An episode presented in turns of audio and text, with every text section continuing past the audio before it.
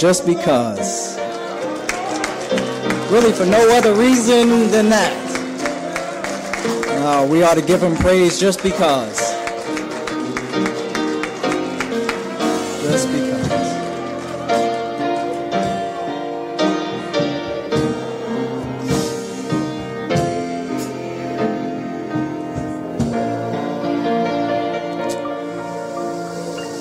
Oh, let's pray. Gracious and Heavenly Father, we thank you for just being God and God all by yourself. Heavenly Father, we thank you for redeeming us and setting us free, and we just desire to give you the glory, honor, and praise that you deserve at this time and forevermore.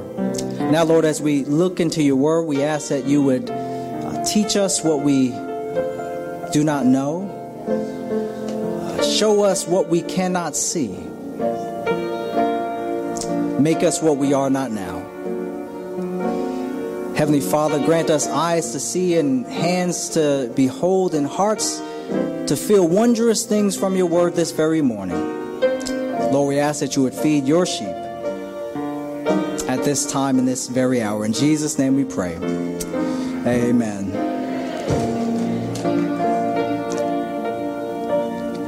Amen. Uh, if you can grab a copy of God's Word and meet us in the book of Joshua, chapter 24. We're not rehashing a series, we're just wrapping up, uh, kind of tying up some loose ends. Amen. Tying up some loose ends. Uh, Joshua 24, we just have two verses uh, to lift up. I won't be before you long this morning. Joshua 24, are you there? Amen. Uh, let your eyes gaze beginning at verse 14. Joshua 24, starting at 14, uh, the English Standard Version reads us this Now therefore, fear the Lord and serve him in sincerity and in faithfulness. Put away the gods that your fathers served beyond the river and in Egypt, and serve the Lord. And if it is evil in your eyes to serve the Lord, choose this day whom you will serve. Whether the gods your fathers served in the region beyond the rivers, or the gods of the Amorites in whose land you dwell. But as for me and my house, uh, but as for me and my house, we will serve the Lord. This ends the reading of God's holy and inspired word. Amen. Uh, I want to talk with you this morning uh, and just simply label the message this a dynamite decision uh, dynamite decision. And with your prayers and amens, um, uh, would really appreciate it. I feel like I'm losing my voice already, but uh, just ask that God uh, give me the strength to preach. In his book, No Wonder They Call Him Savior, uh, Max Lucado writes about a game warden who became very suspicious about the amount of fish that a local fisherman named Sam would catch regularly. Uh, on a good day, all of the other local fishermen uh, would catch and gather only about three, four, sometimes five on a good day uh, fish. But every time Sam went out and would come back in off the lake, he would have a boatload full of fish. Uh, he was so successful that the game warden he had to know the secret of Sam's success. And so he asked Sam, he pulled him to the side. He said, Sam, what, how, do how are you doing all of this? Is it your bait? Is it your location? Is it the time in which you go out and go fish? What is the secret? Sam responded, he said, I, I can show you better than I can tell you. And so the next morning, the two meet together on the dock and they take off in Sam's boat. And when they got out into the middle of the lake and they stopped the boat, and the warden sat back to see how the sausage was made. Uh, Sam's approach, it was simple. he reached into his fishing gear and took out a stick of dynamite, lit it, threw it into the lake. Boom. As soon as he did, and as soon as the explosion went off, it shook the lake, but right after, dead fish began to rise to the surface. You can imagine the reaction of the game warden. So after he recovers from being stunned by the just the sheer shock and audacity of it all, he begins to yell at Sam. He says, "You can't do this. That's that's illegal. You can go to jail. We're going to throw every law on the books against you. You you get locked up after this." But while he was still speaking, while he was still yelling at Sam, Sam calmly puts down his net, he reaches back into his gear, he grabs another stick of dynamite, lights it, throws it in the game warden's lap, and simply says this Are you going to talk or are you going to fish?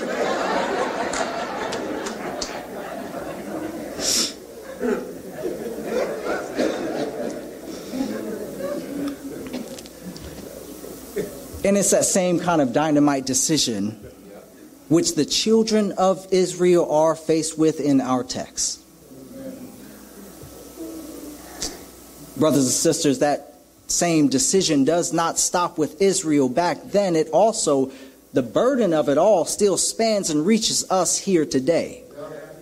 Uh, the central question of, of the text is, is this it lands in our laps, and it's this Are you going to serve the Lord your God or not? Are you going to serve the Lord your God or not? Uh, when the passage opens, it's, it's really a courtroom scene. And Joshua, he had faithfully led Israel all these years, and he had uh, led them from the wilderness to the promised land and he was on his way from, from labor to refreshment he was getting ready to go to glory and meet the lord face to face but before he does he makes a final appeal um, a, a closing court case. And with his last breath, the man of God brings the children of God face to face with the, the, the, the, glory of God. He says, based on all the overwhelming evidence of how God has been working it all out in your life, because of the amazing grace of God, you must serve the Lord your God. In verses 1 through 13, Joshua recounts this blessed history and he highlights what one old preacher said is the benevolent beneficence of God. In other words, David would simply say, he would look at this case, he would say, Your cup runneth over. That, that grace had run over. Mercy in your life has run over. That goodness has followed you all the days of your life. And, brothers and sisters, when you look back over your life, uh, it, you ought to be able to testify that there has been a God who has kept you, who has blessed you, who has helped you, who has watched over you. The Bible says he has watched over your comings and your goings. He has slain giants for you. He has moved mountains for you. He has made the impossible possible just for you. And the Bible goes on, it says, saints, that he has loved you. And that's very interesting, beloved. Y'all here, y'all look good, you might smell good, I don't know, but but you're here, and uh, if we honest, we're just not that lovable. Uh, we stiff-necked people. Uh, we we hard-headed people. Uh, we we're not always obedient children. But see, the Bible says that while we were yet sinners, God came down from heaven to earth as a child so that the children of men can go to heaven as children of God. Jesus comes to rescue some rebellious, wayward people.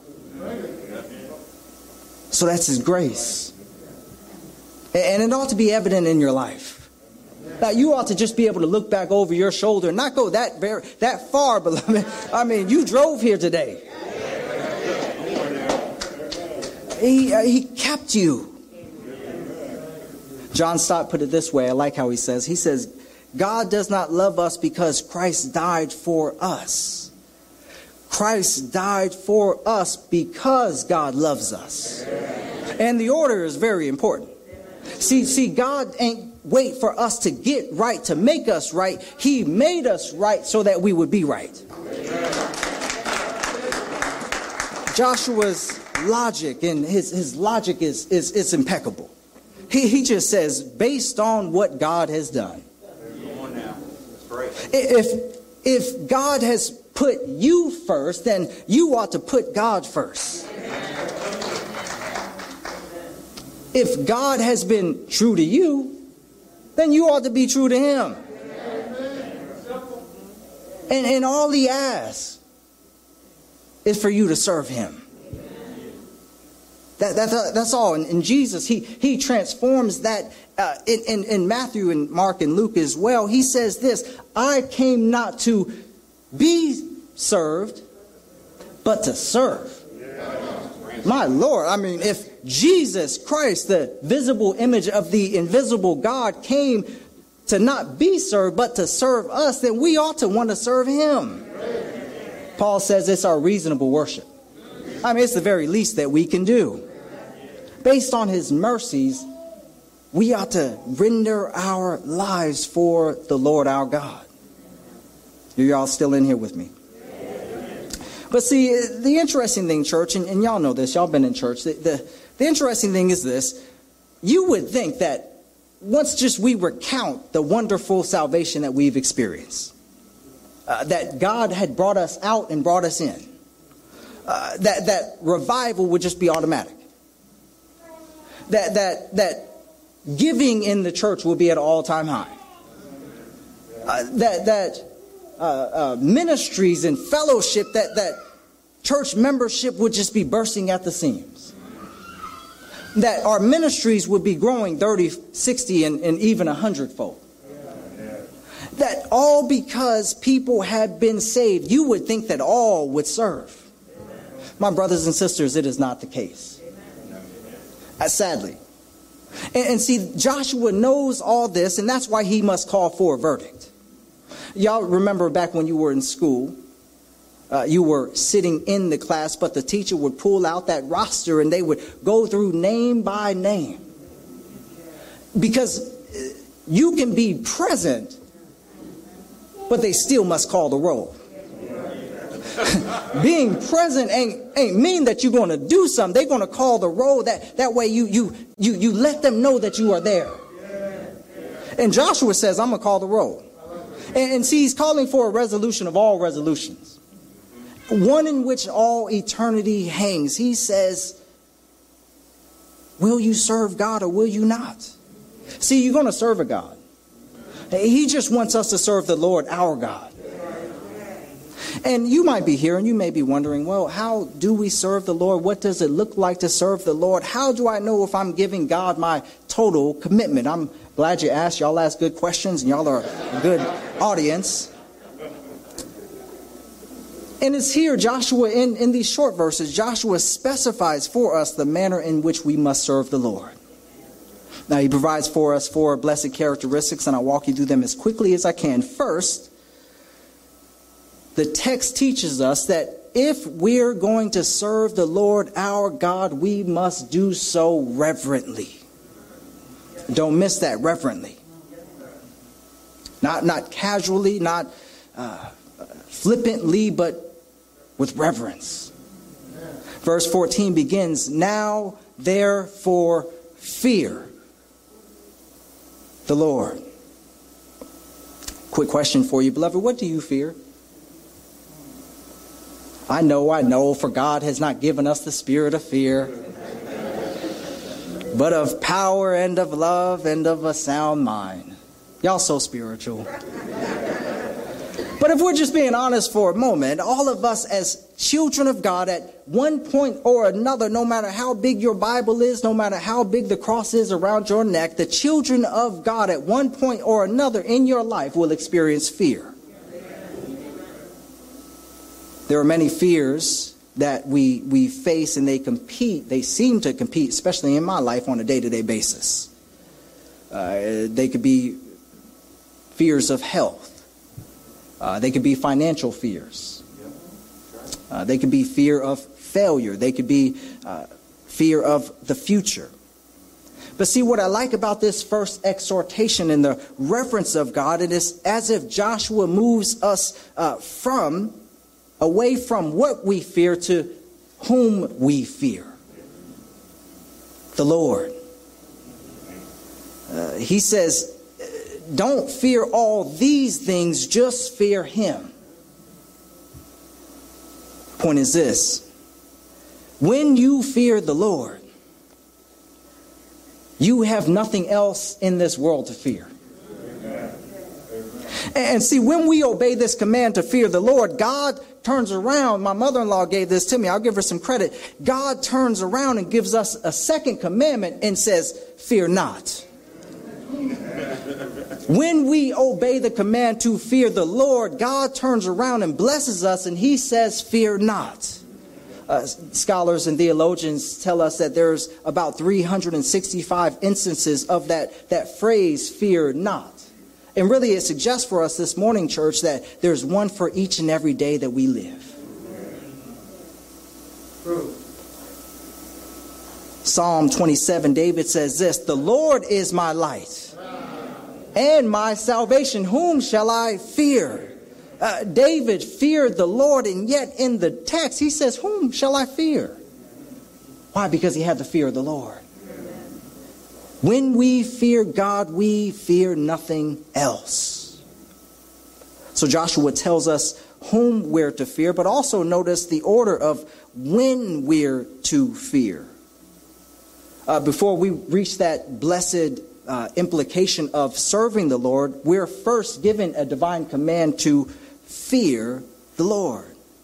And, and I think what's happening is Joshua is trying to underscore uh, the secret to faithfully serving the Lord isn't in our good ideas or good intentions or heroic efforts. Instead, that fear of the Lord is the key which enables us to serve the Lord. I figured I might not get that many witnesses, so I brought my own. Uh, Ecclesiastes 12 13 says this it says, Fear God and keep his commandments, for this is the whole duty of man. Job 28 28 says, The fear of the Lord is true wisdom. To forsake evil is real understanding. Proverbs 1 7, y'all know Solomon says, The fear of the Lord is the beginning of knowledge. The, the penitent thief on the cross, y'all remember him, Luke 23 40. He, he's speaking to the other uh, thief on the other side and he rebukes him. He says, Do you not fear God? And, brothers and sisters, this very, very same searching question must come to us this morning. Do you fear God? Do you fear God?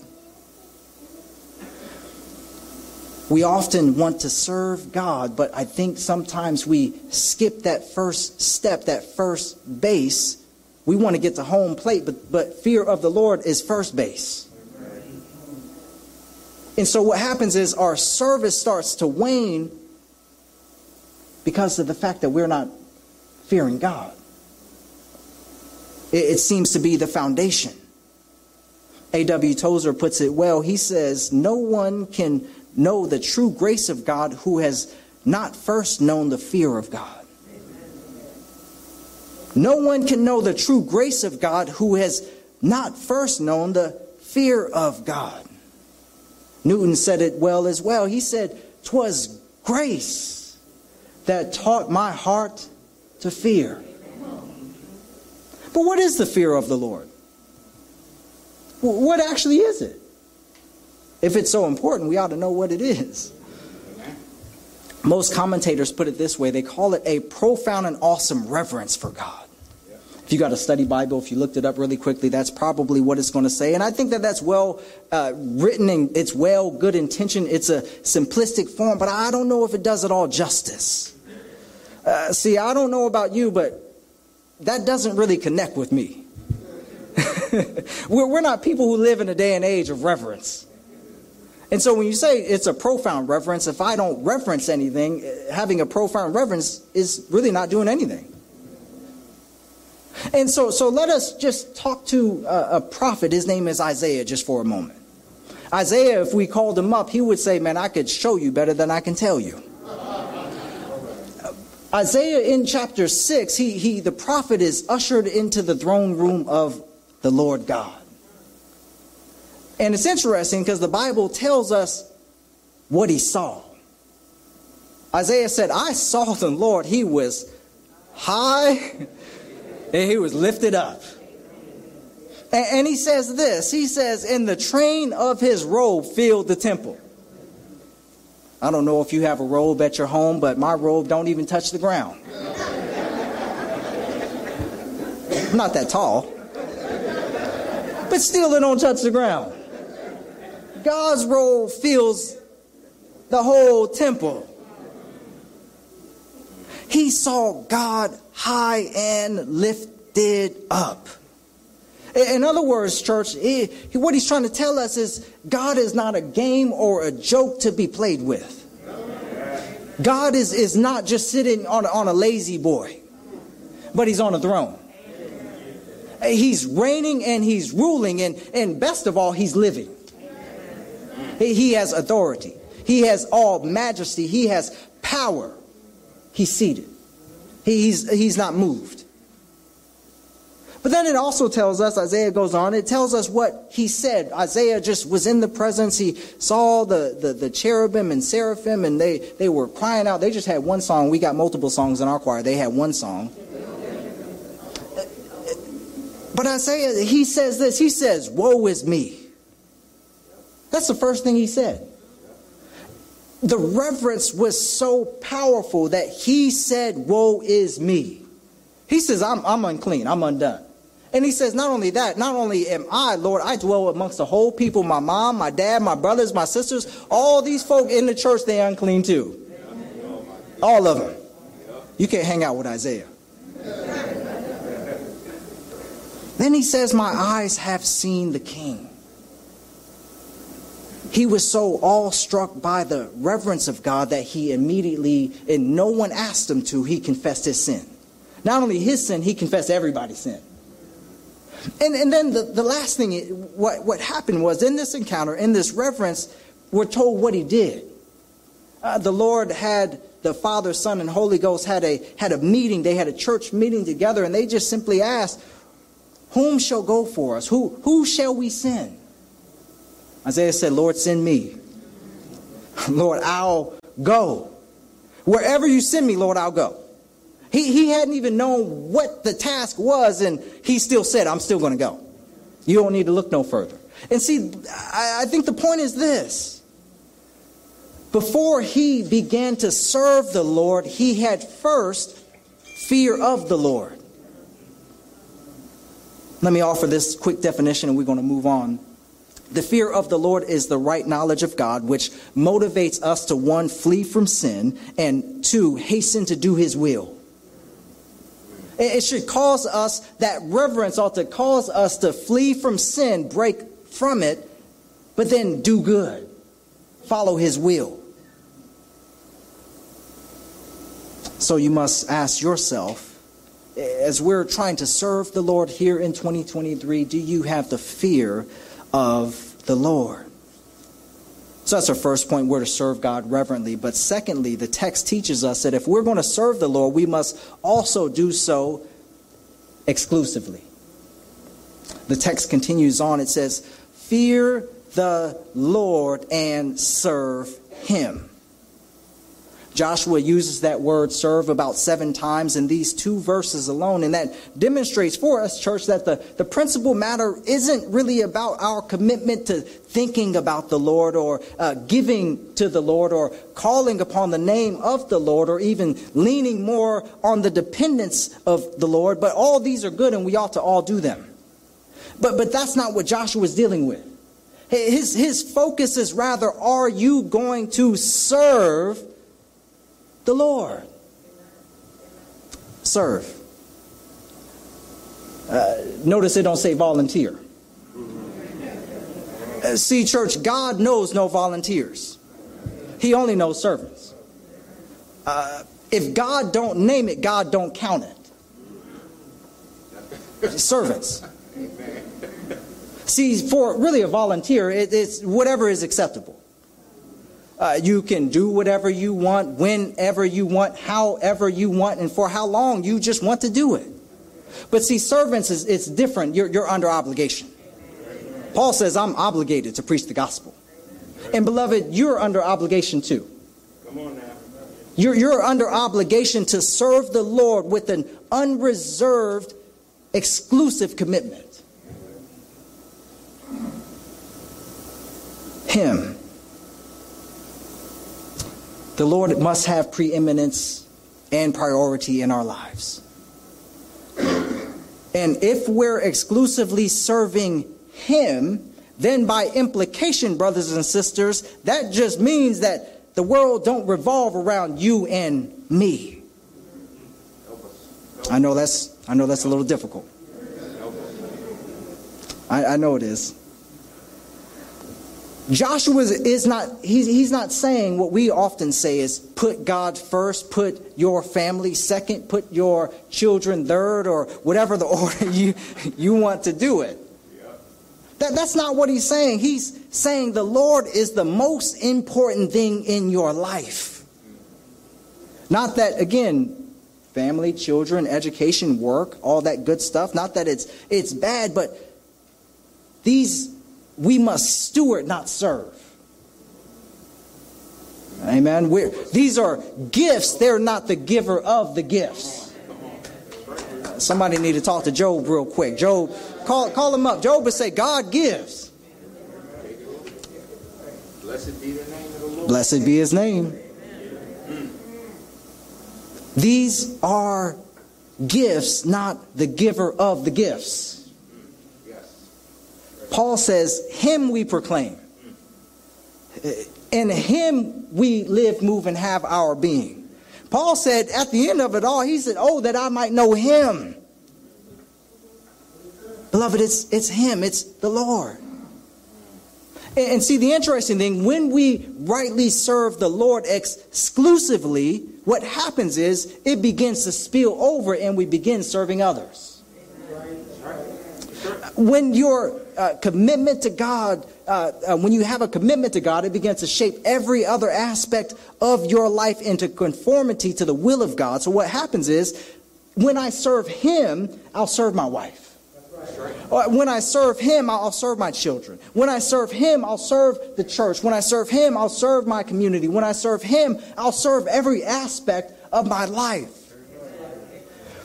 But if I'm not serving anybody, I cannot then therefore claim I'm serving him. Uh, you see how the, it doesn't match. When you serve God, you'll serve others. When you're not serving God, you'll serve no one but yourself.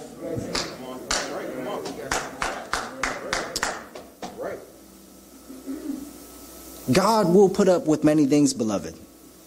Uh, many things in our life, but one thing He won't put up with is second place.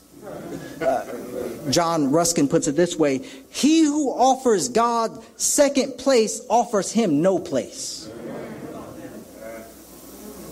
Then in the text, something interesting happens, and this ought to strike your mind because it did mine. It had me up last night. Joshua says this He says, Serve him in sincerity and in truth. But note the next line Put away the gods that your father served beyond the river and in Egypt, and serve the Lord. And try to explain this. When I was in Kentucky just a few weeks back, um, and you got to remember in, in the South in Kentucky, people talk to you. They don't got to know you. Wherever you at, people want to talk to you. And I've been in the D.C. area so long that I forgot that. But I'm in Walgreens. I'm in Walgreens. It's very early in the morning. I'm not a morning person, but I'm in Kentucky. It's Walgreens, and, and there's a gentleman in the same aisle as me, and he, he asks a question. He says, hey, how you doing? I just look, and I'm suspicious now. What's wrong with you, man?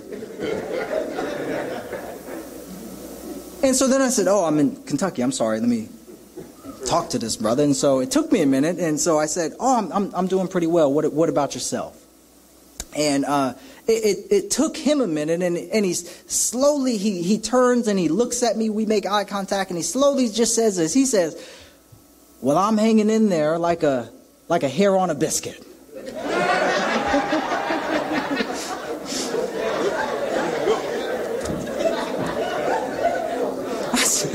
Laughed, man. I said, man, that's that's actually disgusting, though. You know, hair on a biscuit. Again, it's early, you know. But I said, this this brother's a comedian. But see, Joshua knew that the children of God were hanging on to old idols like a hair on a biscuit. That's right. That's right. That's it. That's it. and here, here's the warning for us, church. Israel's problem was not that they did not have the right God. That, that's not it. Israel's problem, and subsequently, oftentimes, our problem, is that we have the right God, but we try to serve the right God in the wrong ways. We're trying to serve God while clinging to some sin and some idols in the past. Uh, this, this ought to be deeply humbling to us because think about this in spite of all of the instances of intervention and grace in their lives, they, they had been worshiping God. They, they had not built a golden calf. They had not gone astray like the other generation. They had been uh, living in a way that seemed on the surface pleasing to God. They weren't flippant. They weren't flagrant with idolatry, but still the text uh, it reveals something deeper that their hearts were not completely and utterly and totally given unto God. They had served God, but they had not served God exclusively. And, brothers and sisters, that's, that's really a problem with you and me today, isn't it? Joshua gives the remedy. He says, Beloved, put those things away. And, and put away, it literally means to depart from or to veer off or begin to change directions. And that's what the word repentance comes from as well. It, it means to do a turnabout. It, it means you're going one way and you need to begin starting to go another way.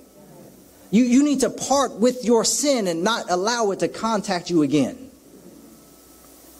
Joshua says, put those things Uh, away. Jesus says no man can serve two masters, and yet God's people were still trying to serve two masters.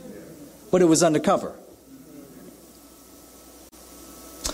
Consider the words of the Lord Jesus when he was tempted by Satan in the wilderness those 40 days and 40 nights. Uh, he was hungry, he was weary, he was scorched, his mouth was dry, and he, he, he didn't look like much. And Satan tempts him three times. The last one, uh, he was tempted by Satan. The Bible says uh, Satan took him to uh, a high mountain and showed him all the kingdoms of the earth in their glory. And Satan says to him, Well, if I, I will I'll give all these to you, just, just fall down and worship me.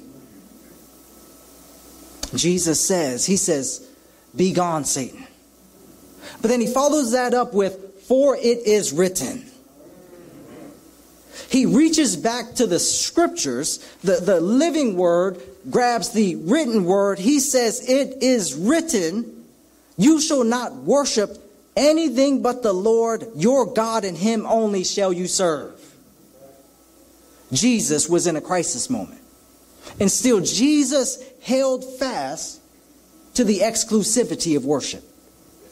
And, brothers and sisters, you and me ought to do the same. And, in Christ, He can enable us to put away those things that are not pleasing to Him and serve Him in spirit and in truth. Brothers and sisters, if God is to be served at all, He must be served alone. One theologian put it this way the world and you must part, or you and Christ can never meet. So we must serve the Lord reverently. We must serve the Lord exclusively. But thirdly, if we're to serve the Lord, we must do so personally. In 15, it says, And if it is evil in your eyes to serve the Lord, choose this day whom you will serve.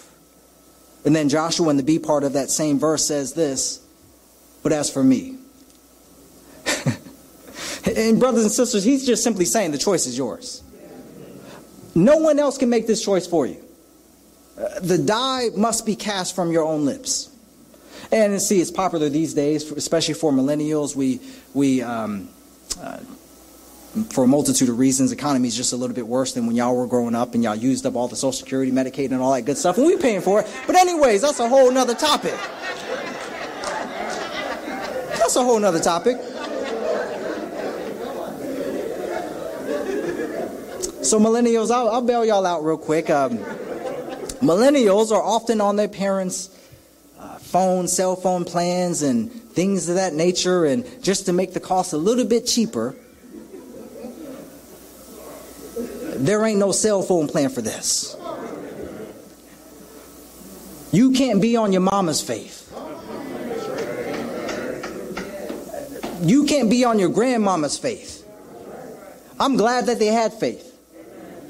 You must commit your life to Christ. He says, Choose this day whom you will serve. You must choose yourself. What are you going to do? The Bible tells us to work out our own salvation in fear and in trembling. And while you figure out what you're going to do, I like what Joshua says. He says, But as for me, I don't know what y'all going to do. Y'all do what y'all want to do. I'm, I'm resolute in my decision. And he makes a decision before everybody else made a decision. His mind was already made up. He had weighed and counted the cost. He says, God is worthy to be praised and served whatever the circumstances might come. He says, I'm sticking with Jesus. Uh, when Jesus had been teaching and the crowds had left him, he, he uh, spoke about a kind of a difficult doctrine and metaphor. Um, but the, the, the, crowds just dispersed, and all what, that was left was his disciples. And Jesus looked back and says, He says, Y'all want to leave too? And Peter, y'all know Peter, he, he declared, He says, Lord, where are we going to go?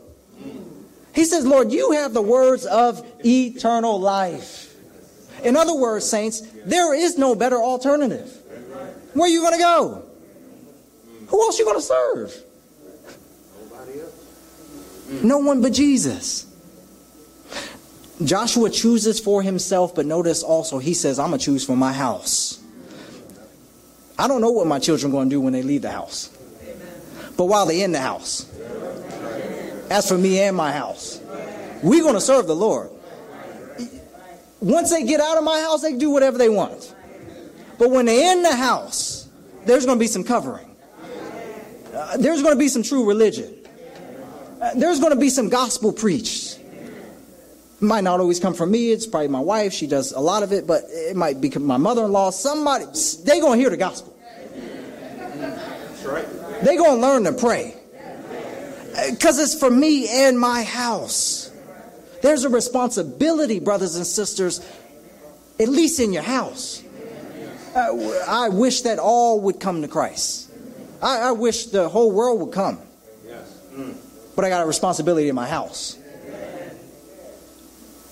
One theologian, uh, Soren Kierkegaard, he wrote in his uh, diary, he said this. He says, The worst thing for a child isn't that they should have a free thinker as a father or someone who doesn't believe in God or uh, is utterly opposed to the message of the gospel. He says, no. The greatest tragedy a child could ever have is to have a father who professed that they trusted in the Lord, but whose life betrayed the fact. That they did not trust God one inch. Joshua would not set his family to any work that him, he himself would not set his own hands to. And see, we ought to raise our children in the admonition of the Lord, but, but as Spurgeon says, you ought to make sure that you go that way yourself. Uh, don't send them somewhere and you end up somewhere else. But go that way yourself.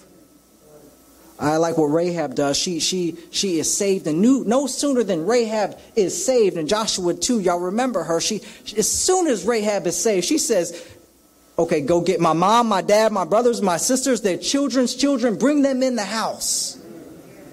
Brothers and sisters, there ought to be an ark of safety and covering in your house. As for me and my house, we must serve the Lord reverently, exclusively, personally, and finally, saints. If we're to serve the Lord, our God, together, we must do so immediately. On Sunday, October 8th, 1871, at around 9 p.m. Central Standard Time, the Great Chicago Fire had sprung up and began to move rapidly throughout the city. After it was all over, the fire ultimately claimed the lives of about 100, I'm sorry, 300 people and destroyed the majority of the city. Uh, the fire had greatly impacted the life and the ministry of uh, evangelist D.L. Moody. Moody's church was destroyed, and his family's home was destroyed, and many homes of those within his congregation. But there was something more disturbing in, in all this in Moody's life and church. That Sunday, they held their usual Sunday evening service, and then the fire broke out. But see, this particular Sunday on the close, when it ended, D.L. Moody asked his congregation to consider and evaluate and think about their relationship with Christ. Then he said, How about this? Next week, when you return, then come and make a decision. This, he thought, would give people time to, to weigh the matter, to really search the matter and research the matter and settle the matter and, and to come with a fervent faith. I mean, it, was, it wasn't a bad idea. It was, it was well intentioned and it sounded reasonable. But, but while the singing of the closing hymn began, the sounds of the choir drowned it out from the alarms and the ringing of the church bells and the fire trucks going around the city within a matter of hours, many of those who sat in his congregation in the pews as I look out before you this day had perished. There was never another time, there was never another next week.